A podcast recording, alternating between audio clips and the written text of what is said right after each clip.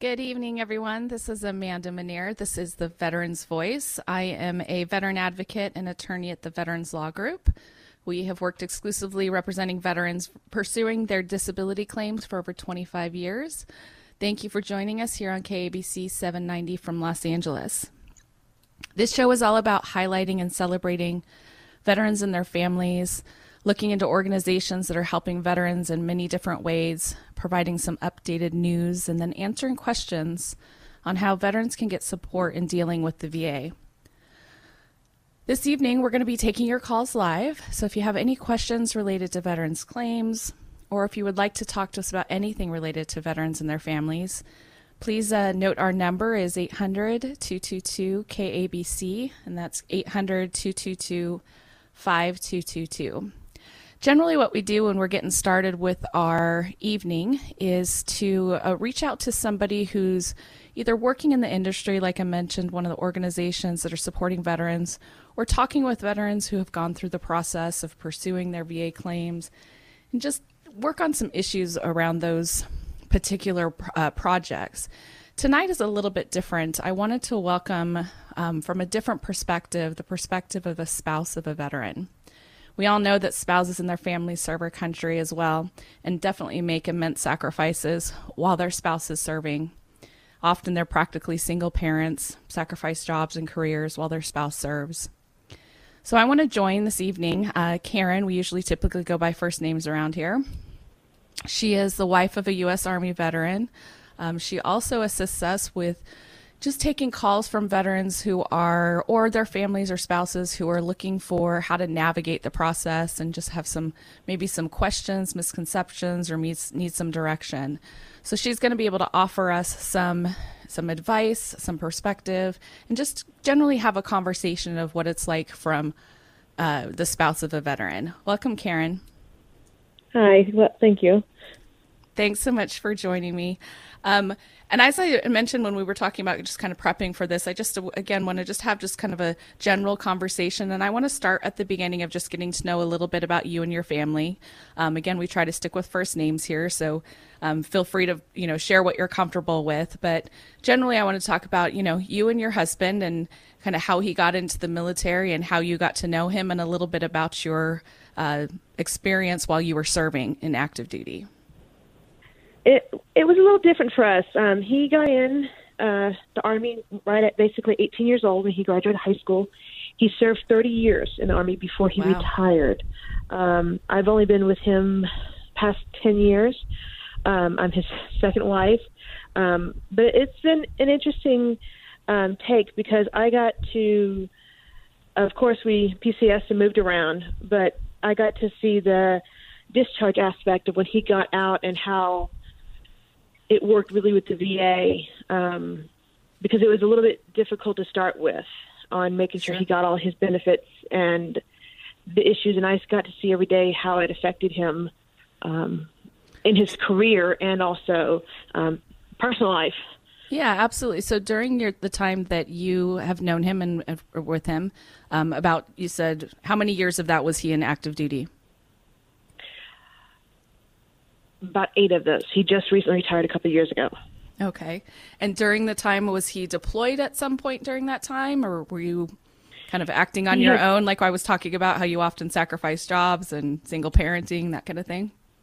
Not too bad. He had just come back from his last deployment, um, okay. but it was hard for me to really get it, my career going or uh, keep it going because we were moving every two to three years to different parts of the country. Um, and he was always gone for training two, three, mm-hmm. four weeks at a time. And with we have young kids, so that made it a little more difficult through the pregnancies on my own a lot of times and things like that. Sure. Um, and the long hours he put in and everything. Where were you um, stationed at? You said you uh, moved uh, we around. were stationed in Bella, California. We were in um, San Diego, and we were also in um, the Poconos in Pennsylvania. Okay. Before he retired. And just curious, which was your favorite of all of those? California was the nicest weather, but it was more expensive. yeah, definitely. We're, you know, broadcasting from Southern California. So we kind of, everybody who's listening right now understands that. You know, it's a beautiful day today, but my, uh, you know, tax bill wasn't that wonderful to pay, that's for sure. Exactly. It's a give and take. nice. And so your husband um, retired after 30 years' time. Um, and you kind of mentioned that had seen him kind of go through, you know, certainly during a 30 year period of time is what we do here is help them with their disability benefits. But talk a little bit about like when he was getting out. Uh, one of the things I typically ask our, our veterans who are guests here is, you know, how much did you really learn about the disability process, about your benefits when you got out? He actually um, learned a good bit, but that's only because I nagged at him. so I wanted to know all the details. I, I wanted to make sure he knew what was going on. And he got the full benefits um, with serving so many years and everything that he's been through, all the different war zones and countries and stuff like that. Um, and the damage it's done to his body, I wanted to make sure he got all the benefits for that. And so now I'm curious. Sorry to interrupt. I'm curious. Um, one of the things that I've always wondered is why the VA, or not the VA, but why when you're getting out of the military, you know, that TAPS class, which kind of goes over all of the benefits, that I have heard in some places that there's a class like that for the spouses, or the spouses are allowed to come to that. Was that your experience at all? That was never offered for me at all. Um, okay. He asked questions about what was available for um, me because I am I'm 15 years younger than him, and we started a young family. Mm-hmm. We got four kids with all under the age of eight, so we have to look long term. Um, sure. And but no, no classes were. If they were available, they were never told to him or me that okay. they were available. And I hear that it's very rare. Um, I think I can think of two um, of the veterans just off the top of my head that that was offered. But now that I'm saying about it out loud, it might have been offered by one of the veteran service organizations and not necessarily the military themselves. Um, but it's definitely something because I see all the time in the work that we do here, you know, oftentimes people come to us um, because either one, they say their spouse made them, or two, it's actually the spouse or a parent or somebody that reaches out to us and says that their, you know, their their son or their husband needs help with their claim. Um, and and yes. we'll talk a little bit more about kind of your experience in talking with those, but definitely spouses can become so key to the process um, because just like you said, you were making sure that he was getting the information that you needed because it hugely affects you and and him for sure, as well as you know being able to support and care for and be with you and your children at young ages. Yeah, it, it made a big difference. Good. He did he um, start the dis in, in, focusing on like, like on the disability claims process. Did he start that process as he was getting out of the military? Some people I know file within the first year. Some people file before they even get out. What did your husband do? He started six months before he got out, is when they told us him the earliest he could start. But it took almost another nine months after he got out, officially out, before he started to receive any benefits at all, before we found out what benefits he could receive. And what was that process like? Like, why did it take that long? Share as much as you feel comfortable with it just they were trying to go back and double check all the medical records and everything of everything he'd gone through. With 30 years it, it was a lot for them to go through. Sure. Um and i made sure i was like told him he needed to put down every little ache and pain. Mm-hmm. because if it's in you know an ache and pain now in your joints even if they don't really give you anything for it or acknowledge it's still in your records that you complained about it while you were still active duty. So if it becomes something worse later on, it's easier. I knew it'd be easier to associate back to the military. Sure, definitely. And for those of you who are listening that um, maybe currently in the military or have a, some a friend or a family member who is, some of the key things that you want to look at if you want to help support them is that if they work on their claim, start working on the claim, like Karen mentioned, while they're in the military, and or file within the first year, there's a lot of benefits that they get out of that one, it becomes a lot easier to prove the claim. Um, two, there are certain conditions that you don't have to show treatment or diagnosis in service. But if you have those um, symptoms within one year of service, they will automatically service connect it. It also affects your effective date. So many mm-hmm. times, what I end up dealing with is a veteran who it's been 15, 20 years and they never filed because it was like, oh, well, at the time I got out, I was just ready to get out and move on with my life. Well, the longer you wait to file the claim, the harder it can be to actually prove it. However, on the flip side of that, there is never a time in which you can't file. So it can be 45 years from your time in service and you can still file for things. So I kind of want to really emphasize that on both sides that getting started early is really important and helpful. But if you didn't, it doesn't mean that it's a bar to service. Karen, you know we work with even Vietnam veterans, Korea veterans, World War II veterans, even right now in our exactly. office. Yeah. It, it helps them they can get more of the benefits and more use of it if they do it sooner. But if they do it later in life, like my father did, who's a Vietnam veteran, um, he's still able to get benefits. It just he went so many years without. It took a little while longer, a little more digging, elbow grease to get it working, but it was able to get done. Yeah, absolutely, and I'm I'm glad that you mentioned that because there's a lot of um, new things in the news about Vietnam veterans and some changes to their uh, ability to get um, claims through.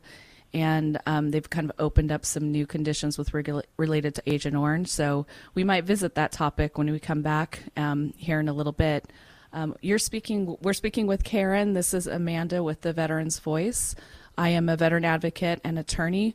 When we get back, we're going to talk a little bit more about Karen and her husband's experience going through the comp, comp and pen exams, that kind of thing. And then I'd like to also touch on your dad's case for a little bit from a Vietnam veteran perspective. We'll be back. This is Amanda Mineer with 790 AM. Good evening, everyone. This is Amanda Mineer with the Veterans Voice. I am a veteran advocate and attorney at the Veterans Law Group. And this show is all about highlighting and celebrating veterans and their families and kind of helping to answer questions on how veterans can get support in dealing with the VA and also some organizations that are helping to support, support veterans. This evening, um, we're joined by Karen. She is the spouse of a U.S. Army veteran and mother of four, correct, Karen? Yes, of four. four young ones. Uh, got your hands full. Um, prior to the break, we were just kind of talking a little bit about Karen's experience of being a spouse of a veteran and a veteran of 30 years who retired after 30 years, and kind of what that looked like during the time that she was married to him and um, the process of getting out of the service. And so I want to dig a little bit into um, the disability claims process that you guys experienced. Um, I often talk about how important spouses are during the time that they're that the veteran is going through the process, getting those examinations, making th- sure that things are properly documented. And so I want to step back a little bit for people who are a little unfamiliar with the process. That essentially, when a when a person signs up to join the military, part of that contract, part of the agreement that we as Americans make with you is that any injury that is either incurred or aggravated by the time in service, that we will compensate them for basically the rest of their lives or as long as they have that particular injury. So the key things are to show that there was an injury in service or a pre-existing injury was aggravated during service. They have a current disability and there's some link between it. There's a cause of their current disability is that early injury. So what comes really, really important, and Karen, I'll have you kind of chime in on this. What comes really important is those service treatment records, what you went to medical during service. Now, in my experience and what we all know is that people in the military don't tend to be complainers and don't tend to run to medical every time their back hurts or they have a headache, which becomes a problem when you don't have those things documented in their service treatment records. Do you have anything to speak to that? That is so true. Um, just for example, my husband wouldn't even go um, to see the doctor, and I was like, because of his snoring. And I'm like, dude, it's not snoring. You are stopped breathing in the night. And when I, after probably about nine months of nagging, mm-hmm. um, I was like, you're going to go, and made him go. And he was um, severely um, had severe issues. Like they stopped him in the middle of the night, an hour in, like put this machine on, sir. You mm you stopped too many breathing too many times. Oh, during um, his sleep study? During his sleep study. Wow. And it was that severe. But he wasn't even going to go. Mm-hmm. And I'm, how many years? He, he'd been snoring the whole time I'd known him. Um, and so it's been going on for many, many years prior to. Right. And why, from being overseas, mainly is what they're figuring. And, but it's one of those things, oh, it's just something normal or it's just something I don't complain about or don't mm-hmm. mention. Right. And that's one of the things I had to make sure he I was constantly anytime he got hurt or injured, go to the doctor, go check it out, go. Now, when you were encouraging to go, I assume we're talking about while he was still active. Um, yes. When you were encouraging him to go, were you familiar at all with the consequences of you know down the road of the of getting able to get his disability and how it needed to be documented, or were you really just from a spousal perspective trying to say, "Hey, go get help"? Um, I didn't realize at the time how much it, the documentation helped. It was more of just a spousal helping, but I got a lot of resistance on some things because I knew certain things could maybe not end his career, but change the direction it's going. Mm-hmm um, of like no longer being able to be, be deployed. Right. It took that off the table, and things like that, which as a 30 year veteran, you know, they're in it for life. That's what they want to go do. Right. And so they certainly don't want to be denied deployment due to a, a, physical disability or physical issue because that, that makes them feel like they're, you know, they can't serve. They can't do what they were born to do. Exactly. And it also changes the mind or can totally change the direction of the career that they had planned for their mm-hmm. service. You know, they can't go certain ranks or things of that because they can't go do those extra things. They have to reroute their now I'm curious mindset and where they go for career. I'm curious. We didn't talk very much about where your husband served, other than where you were stationed. You know, one of the top things in the news these days are, you know, issues that veterans are starting to experience that were exposed to burn pits in the Middle East. Was that at all a factor in your husband's case? Yes, he was over in um, Afghanistan. He was in Pakistan. He also spent a good bit of time in Germany too, and he was down in Panama. So he kind of been a little bit everywhere, um, and that was one of the factors. And I knew um, some guys I had gone to high school that had served over there, um, issues that they had come back with, and so I knew part of the problems he was having could be connected to that. Mm-hmm. But I was like, you just need to get the medical help because I was more worried on the wife's perspective. I want my husband with me as long as possible. Sure. So he needs to see the medical doctor whether he likes it or not. well, he's lucky to have you. Um, I certainly work, you know, obviously as a law firm, if you're coming to us on your disability compensation cases, you generally have been denied or underrated or one of those things with the VA, and they're a little bit harder cases. You know, I I often say that I need to you know curb my cynicism a little bit because I don't see it when the VA gets it right. I only see it when they get it wrong. And one of the mm-hmm. things that I see all the time is that you know I started talking about lack of documentation of the conditions, things like snoring or things like having insomnia or things like, you know, sinus issues and that kind of thing, that many of those things are now more and more being attributed to or at least suspicious of attributed to the burn pits overseas. And i asked you know made me think about that because you were talking about the sleep apnea. Um, you know sleep apnea can develop for multiple reasons but the big question is whether or not those um, burn pits are affecting sinuses and breathing issues and that kind of thing. In addition to, you know, there's cancer and other things that are coming up. I really feel personally that the burn pits is going to turn into the next Agent Orange for the veteran for the VA. Yeah, I agree with that too because it's going to be the biggest explosion of the chemical warfare, everything that they they breathed mm-hmm. in. I mean, yeah. they went into every aspect of the body. They sweated it, they breathed it, everything. Yeah, definitely. If you're just joining us, this is Amanda with the Veterans Voice. We are talking with Karen, who is the spouse of a U.S. Army veteran, and we're talking a little bit about her and her husband's you know, experience in dealing with not only service in the military, but also kind of their experience in transitioning out. Um, some of the other things that um, that I would love to ask you about, Karen, is the comp and pen exam. We get asked about that all the time. So for those of you listening who are unfamiliar, when the v- when you file a claim with the VA and the VA sees, okay, you had a, you know, you complained about your back when you were in service or you were snoring, complained about insomnia, we're going to send you to a comp and pen exam. That's what they call it. It's often called a C&P exam, where you're going to go see a physician who's going to not only diagnose you, but also determine whether or not that diagnosis is related to service. So I imagine your husband went through a whole slew of those. Oh, he did. And the questions were that he told me that they asked were very to me they didn't they were yes and no they didn't let him explain mm. what actually how it felt or the injuries felt or how it affected everyday life. It was just, does this bother you? Yes. Can you still do this? Yes. There's no explaining, uh, but I do it in pain. But I do it, you know, 10 minutes later, I still lose feelings in my fingers, but I still do it. Absolutely. Kind of question. So, yeah, and they tend, and it, I think it's just the nature of people who served in the military, and they they give yes or no answers. They don't complain. They don't often ask for help. Um, and I also want to just remind that we're live on the show right now, and if you're listening and you have a question, especially about a C&P exam or anything related to a VA, VA disability claim, feel free to call in. You can call, talk to us live at 800 222 5222. And I know often, like, if you don't want to talk about your disabilities, while you are live on the air in Los Angeles, you're welcome to reach out to us directly at veteranslaw.com. That's veterans with an S. You can enter your information there and we can sign you up for a free consultation.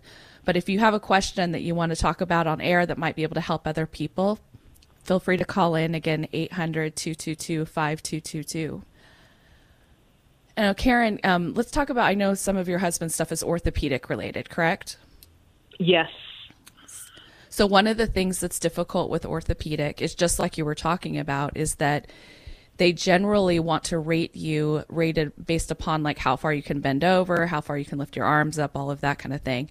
And I know it becomes very frustrating for a veteran and I'm sure the spouse that it's not just that simple. It's not just a matter of, okay, well, on the day I went into my examination, I could bend over 30 degrees or I could bend over 90 degrees that can be a completely different day than two days later. Can you speak to that a little bit from your husband's perspective or your experience? Oh, yeah. Um, and I, I, like I was telling him during the exams, it's not that you can't bend over, but are you doing it in pain or not? Because he just, I, he does it anyways, and that's one of the biggest problems. Mm-hmm. Is he'll still continue in the pain, but like two days later, he can't move or he's dropping the dishes because he has no grip, mm-hmm. um, or he is having a hard time lifting and bending things over um, just to put shoes on. Simple things like that. But that day, he, because he hadn't been doing it as much, or for some reason it was just a good day, right. it makes it more difficult. Well, it's great that they had a great day. But, you know, that's not reality. That's not 90% of the time. Sure, and I want to just ibuprofen and on that day to make ex- it a good day. Exactly, or stretches or yoga or the things that they started to implement in their life. Um, when we get back, what I would love to talk a little bit about is um, one. There seems to be this resistance um, along, among a lot of veterans of like, oh well, I don't, I don't, you know, I didn't file because I don't really need that. There's other people who need it more. Um, and they're they're kind of somewhat missing the this isn't a handout this isn't something that is like you know I, I lost my job and therefore i need help or it, it isn't a charity. It is really part of your contract and it's meant so that we can help you to support your family in times where things progressively generally orthopedic issues progressively get worse. They don't really get better. Um, and so down the road it may become worse and worse and you getting the benefits that you need and you deserve is not taking away from anybody else. Um, we'll be back in just a few minutes. This is Amanda Mineer with the Veterans Voice on KABC 790. Good evening, everyone. This is Amanda Mineer with the Veterans Voice on 790 KABC in Los Angeles. I am a veteran advocate and attorney at the Veterans Law Group. Uh, you probably just heard my dog bark here. We are a, a service dog friendly office here. um, sorry about that. Uh, veterans Law Group, we've exclusively represented veterans pursuing their VA disability compensation for over 25 years. What we like to do on this show is to highlight veterans and their families, organizations that are helping veterans, provide some news and stuff that's going on that might affect you, and then also answering questions on how veterans can get support in dealing with the VA. Um, we are taking live calls, but I want to first introduce our uh, guest host this evening is Karen. She is a spouse of a U.S. Army veteran who retired after 30 years, a mother of four, and she also assists us here in our office with helping with deal with initial client calls that come in or potential clients and answering maybe some initial claims about the process, even if you're not somebody that we can take on as a client at this time. I've been told at the break that we do have a caller that I'd like to take now and invite Karen in to kind of help with this conversation. Um, Mike in LA, um, you had a question about your VA disability claim. Thank you for joining us. Mike, are you there?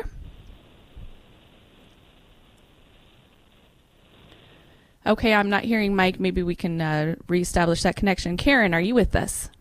I am still here. All right, thanks. So we'll come back to Mike. Hopefully, he'll come back and join us with this question. Um, before we went to the break, we were talking a little bit about your husband going through many comp and pen exams, and specifically, we were talking about orthopedic things. And one of the things that I've seen that comes up a lot is, you know, people who served in the military, it's like they serve with honor. They're taught not to complain. They're taught to kind of suck it up, that kind of thing. So when they get out, it becomes this kind of somewhat unsettling process of, well, I don't really need to go and ask for disability. I'm not disabled, you know, and I other people need it more than me, that kind of thing. Um, and I want to kind of maybe bring in not only your experience with your husband, but also in working with the veterans that kind of contact us or their spouses that contact us, and maybe speak a little bit to that of have you experienced that kind of perspective and kind of help how you help them walk through that. Yeah, um, it's it, it can be a delicate process because they don't want to admit that they're broken or damaged, because that's how they look at it. Um, they still want to be that strong, brave person that can serve whether they're still serving or not. Mm-hmm. Um, and it's hard that to make them understand it doesn't change that you what you did, um, that you're still a soldier. You that's just part of who you are. Mm-hmm. Um, but that you deserve, um, whether it's different types of treatments to help you with the issue that's that you've had, the medical issues, because of serving, mm-hmm. um, whether it's the emotional ones or the physical ones, or both. Um, that they deserve the treatment, they deserve the support of being there and getting what they. The military puts the wear and tear on the body. Mm-hmm. Yeah, everyday life does, but nothing like the military does, and that deserves compensation drastically. It's not just normal everyday wear and tear. Mm, absolutely, and and often it becomes a thing of those benefits if if you as a veteran are willing to pursue them down the road can become a benefit that supports your family. So one of yes. those um, things are, you know, if if you end up being a permanently disabled, 100% disabled veteran for a period of 10 years, or you end up passing on due to a service related disability, your spouse, after you're gone, is entitled to certain benefits if you're able to get to 100%, and that doesn't mean 100% disabled from the VA doesn't mean that you can't function in the world. It just means that they've added up your various different disabilities, your various different conditions of arthritis and back pain and you know PTSD and you know maybe some of the you know sleep apnea and some of the issues related to burn pits that end up being 100% disabled. There are many veterans who are rated at 100% who still work a job and that kind of thing. Um, so there's some you know understanding of this 100% disability doesn't mean you're dysfunctional um, the other thing that we've experienced is that like i talked about before that some of these things like especially orthopedics progressively get worse over time so maybe at the time that you get out of service you know you tweaked your back in service or you fell down a hill or you injured your knee or whatever that then going, you know, moving forward, maybe it's not bothering you very much at the time, but if you go ahead and get it service connected, even if they rate it at 0%, meaning, yes, you have an injury, but it's not really affecting you, 20 years later, that knee maybe need to be replaced. And go ahead. Exactly. It makes it so much easier than for, like you said, it's already been connected to your military service. It makes it easier to get the help that you need to, whether it's the surgery for your knee or the special inserts for your shoes and things like that. Yeah, and even the VA will provide a temporary 100% during the time that you're having surgery and recovering for surgery. So it's, you know, I can even look at it as a disab- long term or short term disability plan um, that is provided to the veteran. So there's all kinds of reasons of pursuing it, even if it's not really about the money for you, the compensation for you. It's part of the process of being able to take care of you and your family. I'm being told that um, our caller Mike from Los Angeles is back online, and so we'd like to welcome him and see if we can address some of his questions. Mike, are you with us? Yes, I am. I'm on uh, a junk Android phone, and that's what happened. But, uh, yeah, uh, well, yeah, it was just. Yeah, I, am sort of like a poster boy for everything that uh, Karen has uh, brought up. And uh, one of my issues was I, I slogged through it uh, on my own pretty much. Mm-hmm. And I eventually got to 100% service connected. but uh, they didn't. You know, like like you guys were indicating earlier, they it was a continual process of denial and then come back at them and come back at them, mm-hmm. and some of the information was already in the records after mm-hmm. I had gotten out of service. I had physicians. Uh, uh, diagnosis, psychiatrist diagnosis, and you know, end stage orthopedic stuff, and you know, a lot of stuff that's already there. And they flat out denied me, in particular on the PTSD, mm. uh, and it, it was in the VA uh, long-term psychiatrist opinion that I had it, blah blah blah. And so my question was, uh, all of this came up. I lost the appeal date due to COVID hmm. and the abil- the inability to get with my VSO during the uh, during the mm-hmm. appeal deadline. So mm-hmm. I'm assuming that that is a lost cause. Would that be mm-hmm. a correct assumption? No, actually, the VA in about mid March of 2020 issued a news release that they would give extensions to appeal deadlines because of COVID. You have to ask for it. So um, that's more than something that we would be able to help you with if you want to contact our office. Karen could probably reach out to, back to you and give you the language that we use for that. Okay. Um, so okay. if like if all you do right now is file the appeal, they'll come back because if you're, um, you know, you have one year to appeal the decision, and if you don't appeal during that time, usually you lose an earlier effective date or you lose your increase on your effective date. But yeah. if you're if you file that appeal without the request for an extension, they'll deny it. But if you utilize the language that says I'm requesting an extension due to COVID, then um, and it's a you appeal it at the local regional office, which means it's a supplemental claim or a higher level review. They're obligated to grant that. If you're going oh. to the board, it's discretionary. So we usually recommend that you keep it at the regional office, for that purpose. And then if mm-hmm. you need to go to the board, you can, but hopefully you, you wouldn't have to do that. So, okay, okay, because they're all the issues like you had brought up were, were interconnected. In particular, obstructive sleep apnea, uh, CHF, AFib, all of that. But then the the other question was, I was just going on the assumption that it's a lost cause, and so I was reading through the literature, and would I, would I be eligible, although I'm 100% service connected for disabilities, would I be eligible for uh, uh, a pension uh, for only five years of service. Um, you can't get pension if you're talking about like disability pension, which is a little different than retirement. Um, but you can't get pension and disability compensation at the same time. They okay. usually will pick whichever one is giving you the most money at the time. So if you're 100%, you're getting more right. money under that. Pension right. is also dependent upon finances and so right. you're okay. you're rated on that. So you can't get both of those at the same time. Um, okay, so so at least it's not a lost cause, uh, and I, I, believe the the end date for the uh, appeal of the effective date would have been, I think, December of 2020, and I missed yeah. that because, like I say, it was difficult to get a hold of. Uh, my VSO. Yeah, so in our office, what we've been saying is that if somebody comes to us with a rating decision of March 2019 or, or after, we can fit them within a COVID waiver. Oh, so that fits within that as well. So, um, our our office, if you go online to veteranslaw.com, you can submit something there um, and, and mention this, or you can just call our office with it, which is 888-811-0523, and we can help you out with that. Okay, and and then just so for for the other people that are listening now, uh, everything you said has been true. It's an extremely arduous process, ex- especially if you're trying it yourself. But you need to continue and endeavor to persevere and just keep coming back at them because it seemed to me that uh, you know, like any any organization, you're going to have uh, knowledgeable people and people. Mm-hmm not really up to snuff on a lot of stuff, and it just depends on who you encounter. So, uh, you know, expert expert advice is definitely a big asset. Yeah, absolutely. And I'm glad that you found a veteran service officer eventually to work with. Um, one of the uh, recommendations that I tell people all the time is just don't do it alone. Even if you don't want to reach out to an attorney and you can get help with the VSO, um, many of them can help in a lot of ways. We, again, kind of take on some of the more complex cases that maybe need independent exams, that kind of thing.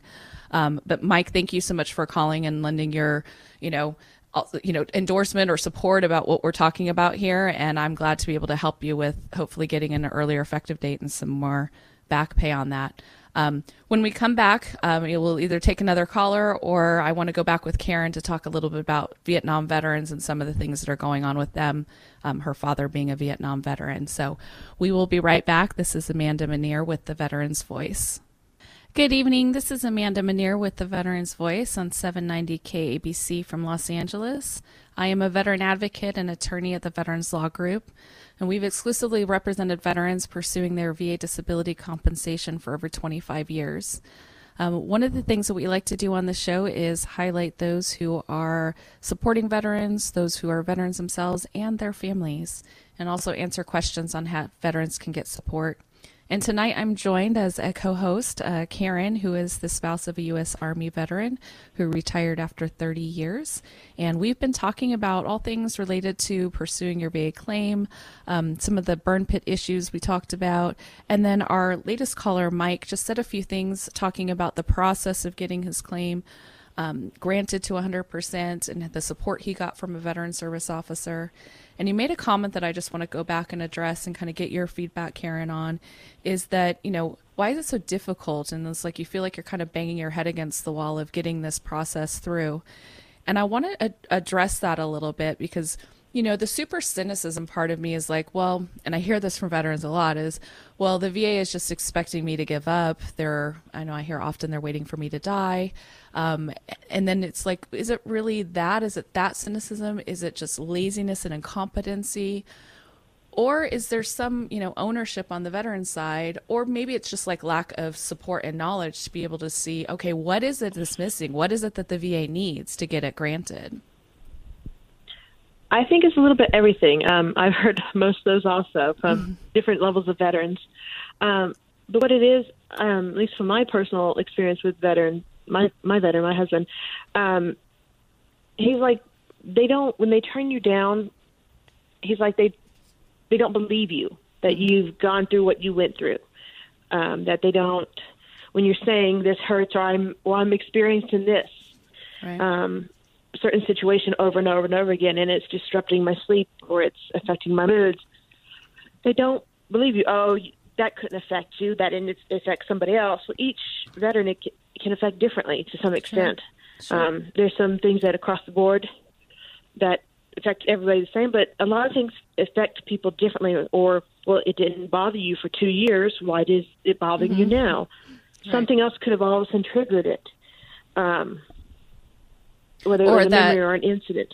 Or that thing that comes up where, you know, why, why did it take you 10 years to get treatment? And it's like, well, I didn't have health insurance. I was trying to find a job. I was working, I was in transition. I, I couldn't go get help. So once I was able to get some stability and see the doctor, then I was able to complain about my back. Or I finally learned about going. I'm amazed at how often I hear that pe- that people don't know that they can even go sign up to get health care at the VA. It's there's still yeah, a some misconceptions. Know, just the basic. Yeah, you don't have to get the monetary. You can just get the basic health care from them. They don't know that. They don't, or also denial that mm. they might have an issue. Mm. Oh, he's mm-hmm. just angry all the time. That's just him. Right. No, it could be because of something you're experiencing and you're not able to communicate that back out. You have to get to a term to where you can admit and admit to yourself that maybe you have a problem of some sort. Not that you're broken or a horrible person, but that sure. you need help. Sure. It can be a temporary thing that you go get fixed, and it can you can get better, or mm-hmm. something like long term. Well, and some of the things that I've seen, I'm thinking of a particular case right now that um, he had filed a claim for a back disability and skin cancer, both of which he was treated for while in service. And the VA came back and said, none of that is mentioned in your service treatment records. Well, he went back through his service treatment records and he knew about the time where he went and sought treatment and he knew the time that he had been, you know, had a cancerous mole removed from his skin. And we found, you know, the doctor Scrabble scribbles in his notes where me as somebody who didn't know what, what that said and didn't know the time frame would not have read it as low back, would not have said it read it as cancer cells but he was able to see, yeah. And then when you see him say, yeah, that's me complaining about my low back, and you're, you know, reading the scribble from the doctor, and you're like, oh, okay, I can see how that says low back. So what we did is we took his service treatment records and we annotated them what they said and submitted those, and that ended up getting him service connection. Because they have to see it in your service treatment records, but maybe they can't read it. Nowadays, most everything is electron, you know, electric rec- or medical records that are digital. Um, you know, 20 years ago or even less than that, it was just the scribble notes from the doctor, which, you know, have great penmanship. They always do. And then also, if they even kept a copy of their own records, is mm-hmm. the problem too. I've, I've, I've heard several servicemen have lost their records because of all the moves or mm-hmm. got damaged and they're missing parts or sections of them and they don't realize to go before they get out or if they can get new copies of them. And so they just think, oh, I don't have that access to it. Oh, well, I don't get it. Mm-hmm. Or I complained of back injury here. Well, you now have, you know, a herniated disc. Well, they're not putting two and two together.